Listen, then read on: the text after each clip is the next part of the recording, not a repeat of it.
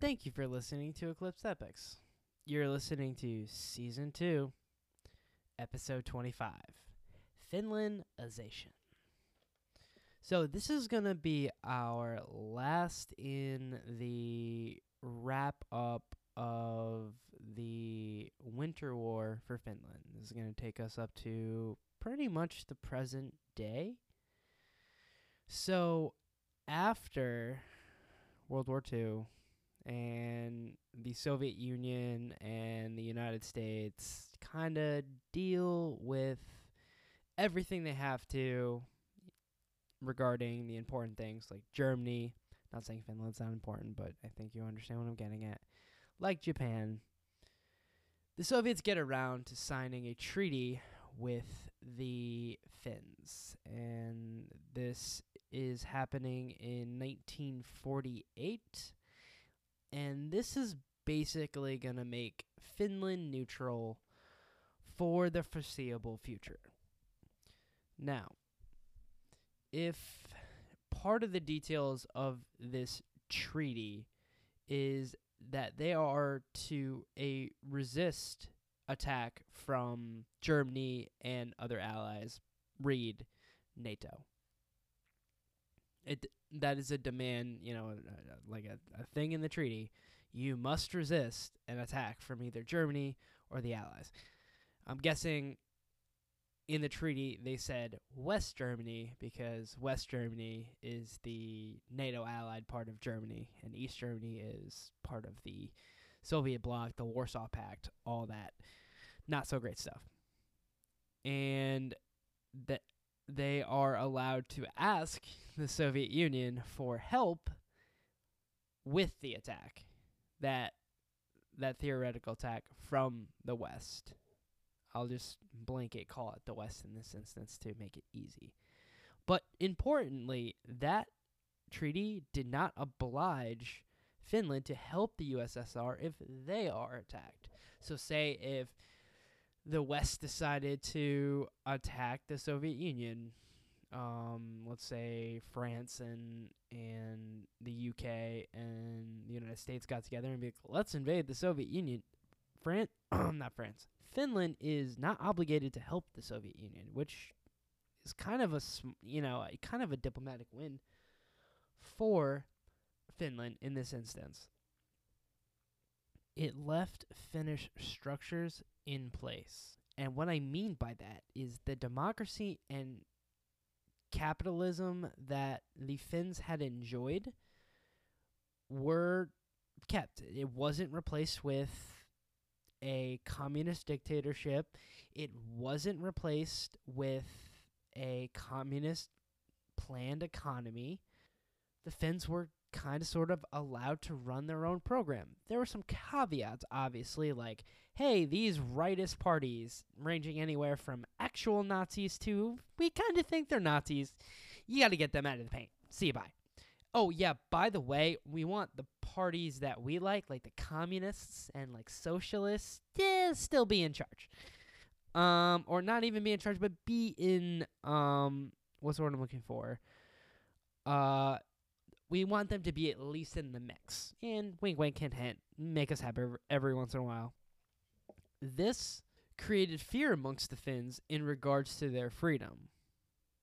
Signing this treaty with the Soviet Union because it did restrict their freedom, right? This is but this is the thing. And you see a lot of the same arguments made by American people. You saw it through COVID. A lot of the arguments were based around this idea of freedom. Now, we can argue the merits of whether they're actually talking about freedom or there's a subtext going on there. I'm not going to do that right now. I'm going to take their argument at face value. And what I'm going to say is the idea that what do you mean by freedom? Because one person's freedom is another person's tyranny in a lot of ways. And does freedom mean you know, an absolute ability to start swinging my fist around as much as I possibly want, and you can't tell me what to do, even if I accidentally hit somebody across the face. Is that freedom? Because someone who's the person swinging their their fists, you know, uh, wildly in the air, they think that's freedom, but the all the people around them don't think that's freedom, right? They think they see that as a threat in a lot of ways we also saw, like I said, very early on in the process, even before this treaty was signed, communists were kind of allowed to be involved in the pro- process. And being involved in the process meant that they were actually becoming ministers. And there was a, a lot of communist ministers in charge in Finland. Pretty soon after the signing of this treaty, the Finns start ousting the communist members. And this is due to the Finnish Republican system and a lot of lower common officers not really jiving with communism, right? The Finnish system, the Finnish Republican system, did not really support communism, bristle against communism. A lot of Republican systems do, do not do that, right? it's not a system that is blind in a way ideologically. Um, republicanism and de- democracies are not ideologically blind. It's not just like, well, if every like 51% of the people want to be communist, that means we're just going to be communist. That's not how that works in a lot of ways. Regardless, you did see a lot of communist ministers who came to power right after the Lapland War and the continuation war being ousted late 1940s, early 1950s.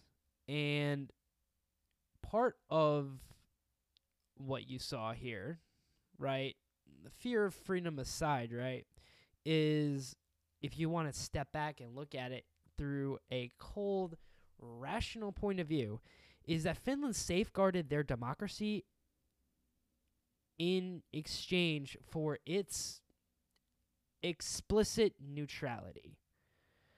Right? It was able to maintain normal economic trade with the West. Like they were allowed, they were making a, like money, they were making products and stuff like that and they were doing a good job. They were allowed to keep doing that. But there was a cost to that. And the cost was hey, when the West goes around and says, "Hey, we're going to give you when the United States specifically goes around and say, "Hey, we're going to give you a bunch of money so you can rebuild so we don't have another Hitler come to power or another Tojo come to power or another Mussolini come to power." You need to reject that. And everyone in the Warsaw Pact did and and this included Finland. You can't take that money and you can't become part of NATO that is an explicitly anti Soviet organization. And we're going to talk about NATO not in the next episode, but in the episode after that, because I am going to talk about the Russian invasion of Ukraine. And Finland's actually a little bit involved in that, um, in a way. There's a side story, but we'll, we'll get to that when we get there. You can't join NATO. You can't join these these blocks that are arrayed against us in a lot of ways. And along with and this is where I think free speech advocates are going to be like, well, okay, you know, or or like are going to be like, oh, this is the, the that rejection of freedom I'm talking about. That treaty, signing that treaty, and um, and the Finnish attitude after signing that treaty was basically they censored themselves. They, you know, self censorship. That became, you know, a buzzword in the late 2010s because a bunch of people who really hate racism but really hate do- not having the ability to express themselves and by racism, you can add in sexism and transphobia and all the, you know, the isms that are out there. Um, that was a word that they hit on. We were like, okay, well, we agree with you, but we kind of want the ability to say what we want and not be punished for that. And a similar thing happened with Finland here, where they censored themselves. They censored anti-Soviet and anti-communist media in a lot of ways. And this is not to, you know, this is done not to piss off the Soviet Union because, like, this is the thing with, you know, I can guarantee there were a lot of free speech advocates in Finland because I know they were there, basically saying, "What the, you know, like I can't even say something that is right in front of your face. It's in front of everybody's face. That I can't even say the sky is blue." And because you know the mustachioed man atop the Soviet Union doesn't want to hear the fact from anywhere close to him that the sky is blue. But the thing is, and, and pointing this out to this free speech advocates and maybe, you know, even free speech advocates of today, just because you can say, like there are cons- just because you can say something doesn't mean there aren't consequences for what you say. And maybe you won't feel the consequences. Like in, living in the United States, you know, this generally comes from a more privileged class, right? Usually it's white men. I'm not going to sit here and say it's not. You know, you have like certain people that outside those bounds defending it too. I'm not saying it, it's it's you know only white men. I'm just saying it's generally white men. In the sense is you're not feeling the consequences in this way of like your free speech. You're you know if you want to sit here and bang like you know I don't know, say the thing that we all think about this this we all think about whatever group you want to think of. It doesn't have consequences for you, but it does have consequences for the people that are in that group that you're talking about. It has negative consequences like take take like trans like trans people for instance. There were a lot, you know, there's that fighter um Fallon Fox. She was a transgender um woman. She was a man who transitioned to a woman. She was fighting in MMA. She was beating a lot of women, and there was a lot of uproar about that. And a lot of the discourse around that, and a lot of the discourse around trans trans people, I, I, you can't say one to one it led to, but like uh, led to some people, you know, trans people who did nothing wrong, getting persecuted, treated poorly by their former not former their fellow Americans and also being beaten. There was a uh, a former Navy SEAL and his last name her last name, sorry. Her last name was Beck, I believe. And she was on The Fighter and the Kid. This is back a long time ago because I can't remember the last time I listened to that show. But she was talking about being followed by a bunch of dudes and literally them not knowing, hey, I used to be a former Navy. I used to be a Navy SEAL. This is not gonna be a good like. This is not gonna be a good day for some of you. She got hurt a lot. Like you know, she fought multiple people, like four or five people. But you know, they caught some licks as well. But it's just the idea of like these these things that you think that are just gonna be like, okay, well, let me just express this, get this off my chest, because I think there's something going on here in the Fallon Fox issue that has a negative consequence for a bunch of people you're never going to meet in a lot of ways. Like these might like the problem with a lot of people who are always arguing for free speech is they don't realize like at the microphone that the microphone is a responsibility. I always like tell people there you know there's I don't always tell people like I I I'm a definite believer in responsibility. I I I just grew up that way. Like I don't know how I did it, but I did. Like I, I you know, you you you got to take ownership especially when you screw up. Don't try to hide it. You know, be be an upright citizen and an upright person about that. And your words and your actions have effects on other people and that free speech movement that I've seen over the last like five, six, seven years kind of removes that. No, no, I get to do whatever I want. You can't tell me that I have an effect on other people. And no, you're the problem. You're too sensitive. And I'm saying all that to say to really make a concrete case of it. Um, let's bring it back to Finland. If someone were to say, be like, you know what, screw the Soviet Union, sh- screw Joseph Stalin, we're gonna eat cake, or now we're gonna we're gonna we're gonna criticize the Soviet Union, and what's gonna happen after after a country that had been destroyed by war for the last five or six years, and had trouble rebuilding and had to resettle 400,000 people, if you remember correctly, because they, you know, after the continuation war, the Finnish Soviet border was set to the 1940 borders, because so those 4,000 people still had to go back to stay or stay in Finland. They couldn't, you know, maybe they could briefly go back when the Finns were basically in East Karelia, but you didn't have that after 44, 1944, the late 1944 into 1945, right? You got to go back to like Finland proper in this case. Um but like if you make that decision, what's going to happen? The Soviet Union's going to take a bunch of tanks and now they're not fighting another war, right? And they're not concentrating on another war. I mean, yeah, they're trying to like squeeze West Berlin to get as much concessions out of this uh, the United States as they possibly can. They're keeping an eye on Japan. They're kind of dealing with China in a lot of ways, right? Because like even though China was communist, it they didn't always agree all the time.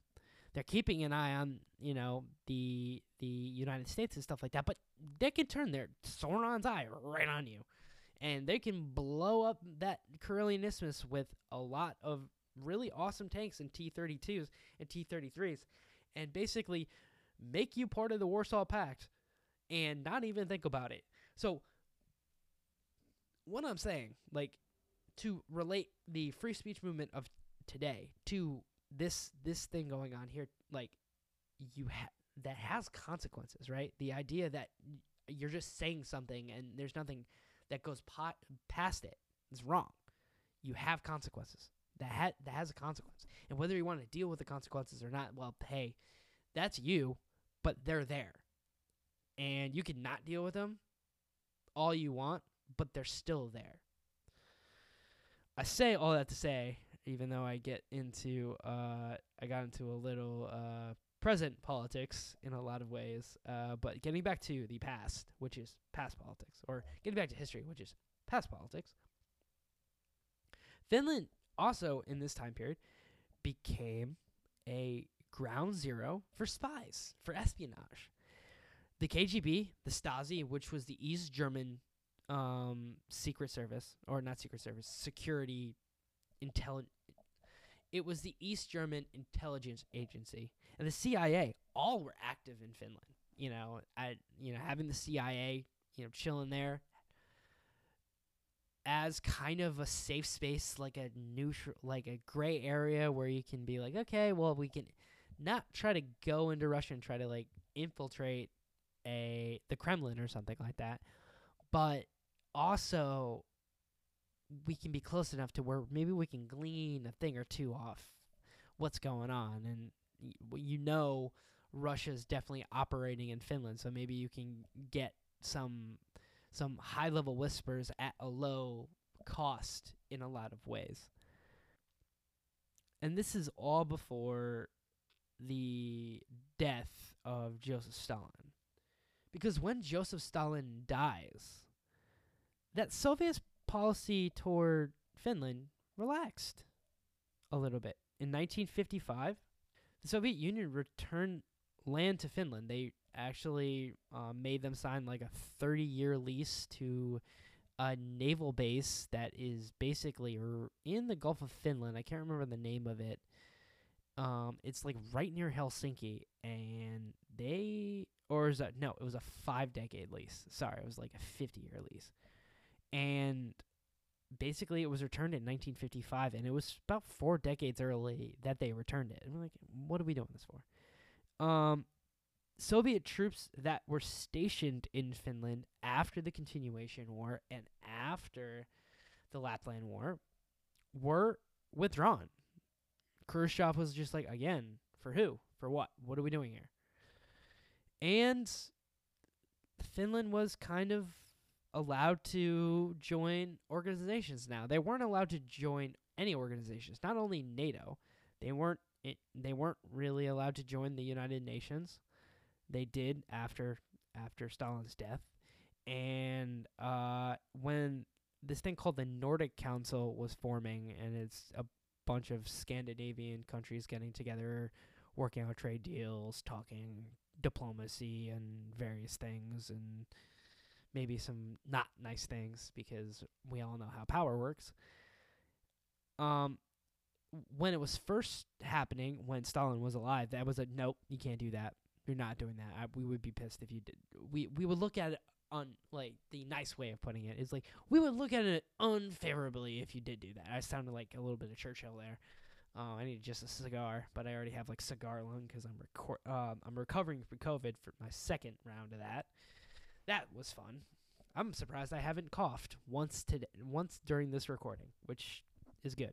I might constantly sound like I have like gravel in my in my throat because I'm still coughing two more than two weeks later. It's annoying. But regardless, what the what the death of Stalin also did was basically say, you know, yeah, you can join the Nordic Council, but don't join NATO. We don't want that because again, that's explicitly anti communist, anti-Soviet.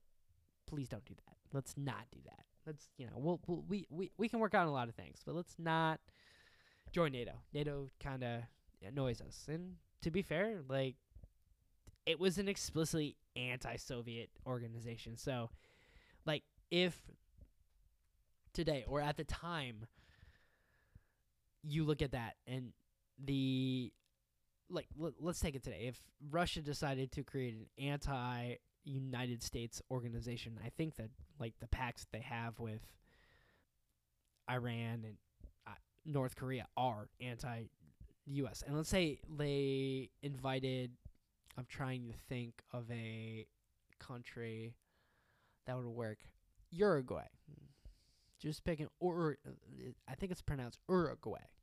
More uh, correctly, and I go to my pronunciations of things. Uh, my my my guide, my light, my uh, my um, beacon in the darkness. In this instance, is obviously uh, Chris Whittingham of the Dan Le Batard Show.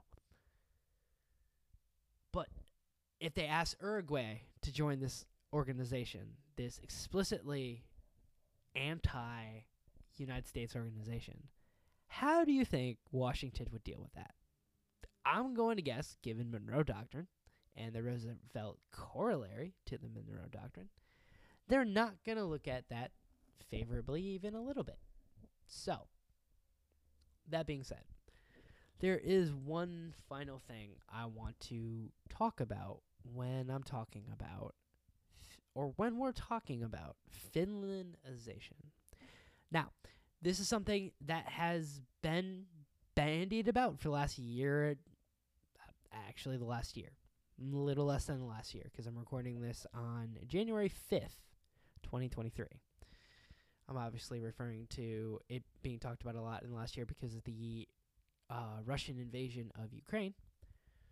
But there is before the Russian invasion of U- Ukraine. A little bit of finger wagging going on here with the way Finland acted toward the Soviet Union. And the more and more I read the finger wagging and felt the it's not the derision. That's not the right word. It's not the right word. I'm going to go with derision knowing it's not the right word. That Western commentators have toward Finlandization because it is very hard for them to consider any arrangement with the Soviet Union that is at all gray It is either all or nothing. You're either with us or you're against us. And the highlighting of the lack of freedom of speech, the lack of ability to join NATO, in criticizing Finland's approach to the Soviet Union, I find misguided. And I'm using that word charitably because I thought of another word, but I'm like, nah, it's too much. I gotta wait for things that are actually that to say that.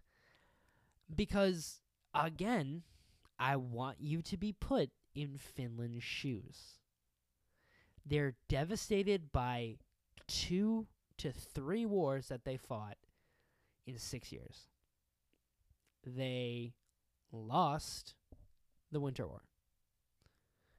Repeat, they lost. I watched a YouTube video saying that they won the Winter War. No, they lost the Winter War. Only reason they didn't fall, or Helsinki didn't fall, was because of some last last second groveling to save Finland from the Red Army in that instance. They lost the continuation war. They didn't lose the Lapland War. They just had to kick the Germans out.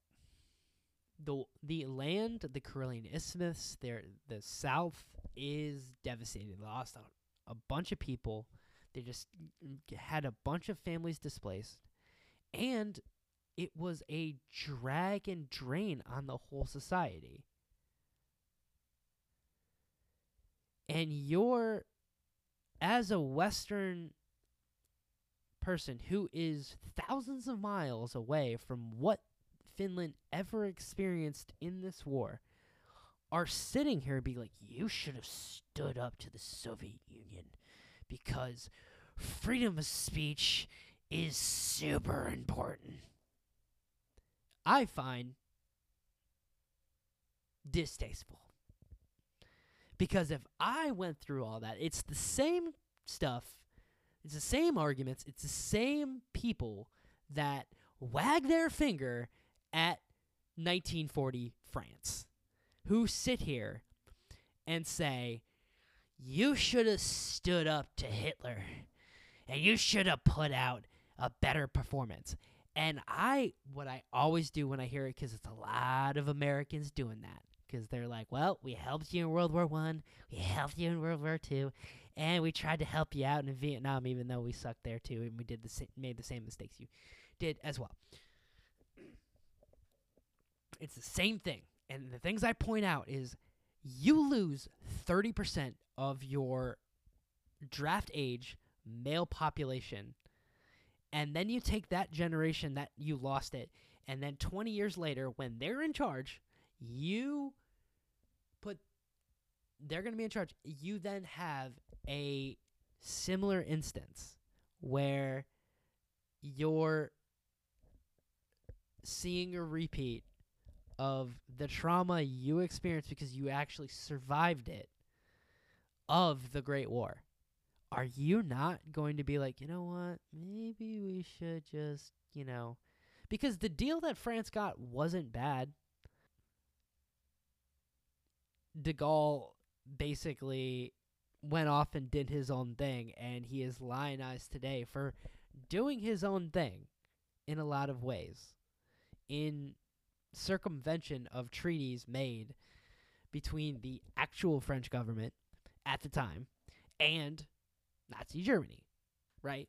But the deal for the fr- I mean, unless you're Jewish, obviously, or or any sort of minority the the Nazis didn't like. Like I'm not sitting here saying it was a good deal. I'm not sitting here saying the Jews were playing with puppies the whole time and nothing bad happened. I'm not saying that.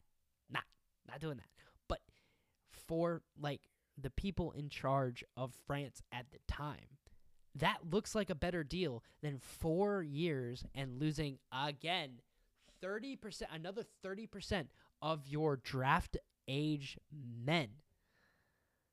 And you got to think about all the the effects on society that brings. Like, okay, you lose 30% of the male population. That's 30% less men who are able to sire children to and and the incre- and the subsequent drop in birth rates because of that because and let's not let's not try to make it as consequential as birth. Let's bring let's bring it back to like hey like living in a quote unquote free society. In a lot of ways like assuming a heteronormative society too is the idea of like there are 30% less men for women to like you know hang out with and be in a relationship with right? So what does that do to a society? Again and a bunch of those people in charge would be like we can't we can't do this again. We can't. And what i say to and, and how i relate that back to finland is like hey you can say whatever you want because we're technically a democracy and we technically have freedom. But do you want the the pinching of resources that we had to do during the winter war to survive that and to get the shitty deal to get the bad deal that we got out of the winter war remember the 400,000 families we had to resettle remember all of the work we had to do to rebuild our country after these wars? Do you want to go through that again? Because you have all the power in the world to say whatever you want. But everyone around you, I don't think they want to interrupt your lives because you want to say, hey, Stalin's bad. We all know that Stalin's bad. We all know that. We're not stupid. We got to act smart, though. We got to act prudent. We got to be pragmatists right?